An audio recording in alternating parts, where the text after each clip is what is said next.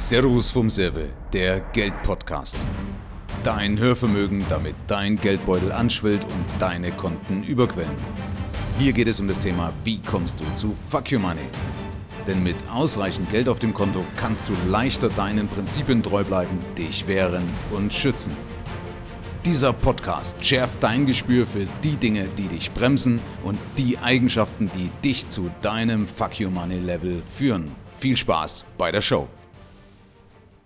Passend zur Adventszeit gibt es mal ein Weihnachtsspecial, weil es ist ja eine besinnliche Zeit, heißt ja. Deswegen dürfen wir also auch mal kurz besinnen. Besinnen heißt ja, dass ich mich mal oder dass ich mal in mich gehe, mal zur Ruhe komme und mal selbst reflektiere. Ja? Das so zumindest verstehe ich das Ganze.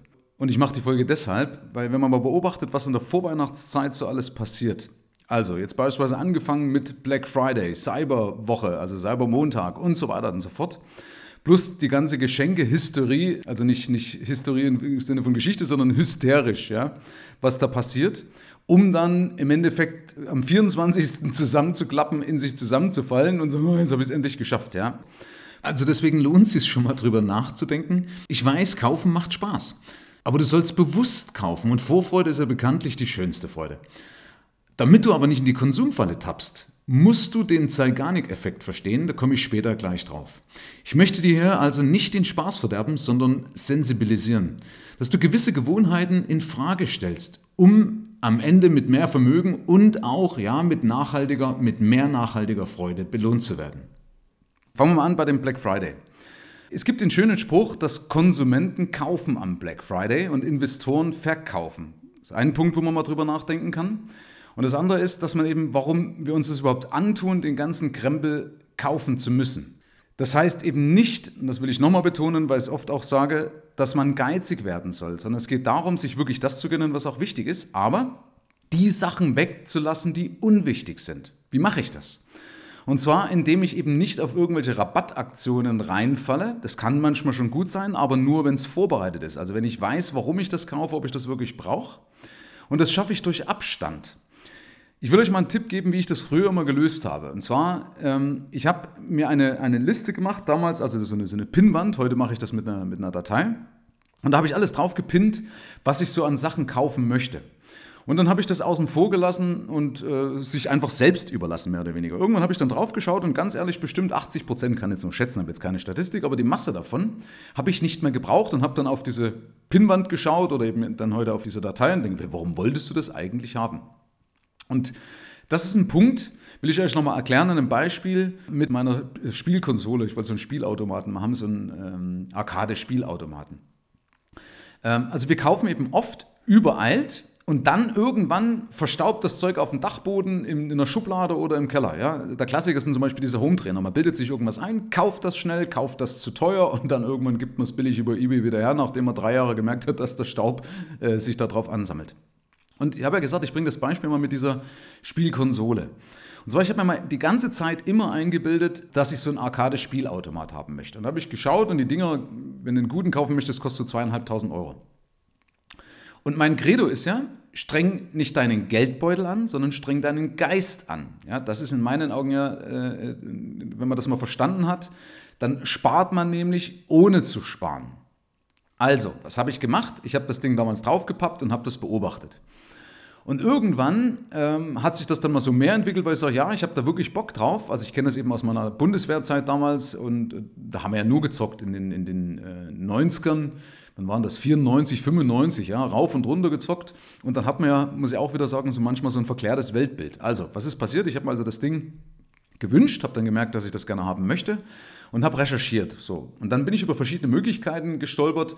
Ich will das jetzt nicht näher drauf eingehen, aber auf jeden Fall habe ich dann nicht den für 2.500 Euro gekauft, sondern dann für etwas über 100 Euro auf Ebay so eine Pandora-Box heißt das Ding. Steckst dann die Playstation an, da haben wir gedacht, ja, ist ja eigentlich nicht doof, kann man bestehende Ressourcen nutzen, bevor du da so einen riesen Kasten im Wohnzimmer drin hast, eben für 2.500 Euro.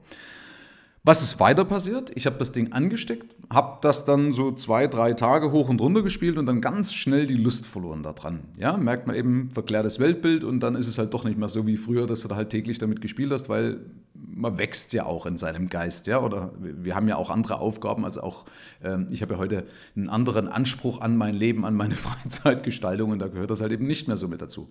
Aber ich hatte Spaß und mein Schaden lag ungefähr, in Anführungsstrichen mein Schaden, also meine Opportunitätskosten bei 105 Euro.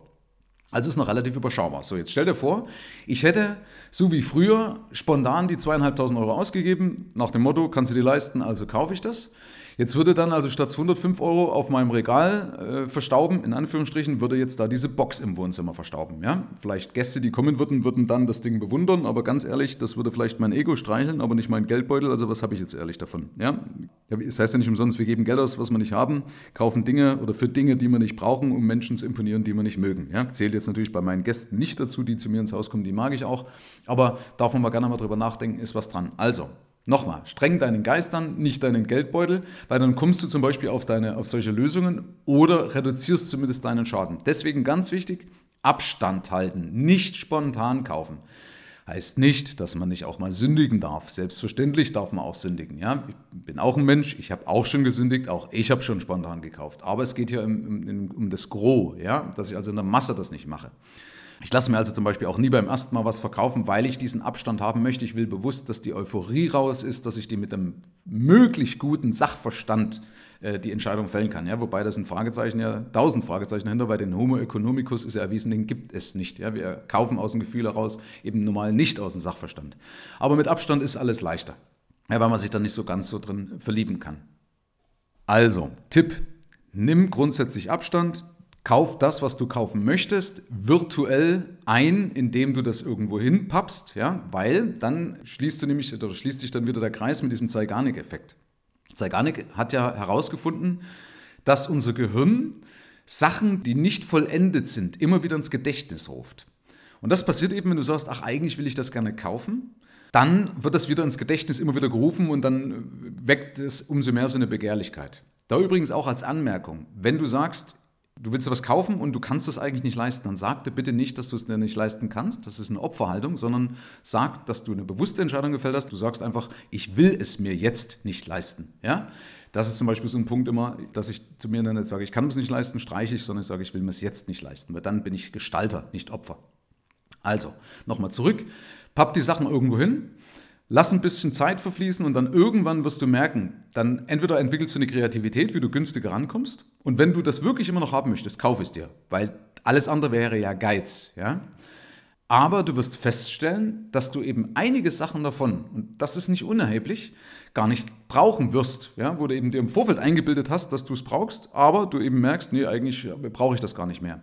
Und in der Summe Ganz ehrlich, läppert sich da richtig Kohle zusammen, die du mehr für die richtigen Sachen hast, also wo das Geld in sinnvollere Kanäle fließt und dir vielleicht in Form beispielsweise von Rücklagen oder sonst auch irgendwas zur Verfügung steht. Das ist also damit gemeint, sparen ohne zu sparen. Denn dann vermisst und bereust du auch nichts und wirst unweigerlich mehr Geld haben. Wenn dir die Folge und der Podcast gefallen hat, hinterlasse eine Bewertung. Weiterführende Informationen findest du in den Show Notes, im Internet unter mehrvomgeld.de oder gleich in meinem Buch Das Fuck You Money Privileg, damit du zu deinem persönlichen, finanziellen und geistigen Fuck You Money Level kommst. Ab hier liegt's an dir. Herzlichen Dank fürs Zuhören. Bis zum nächsten Gig. Dein Michael, Deutschlands Fuck You Money Maker.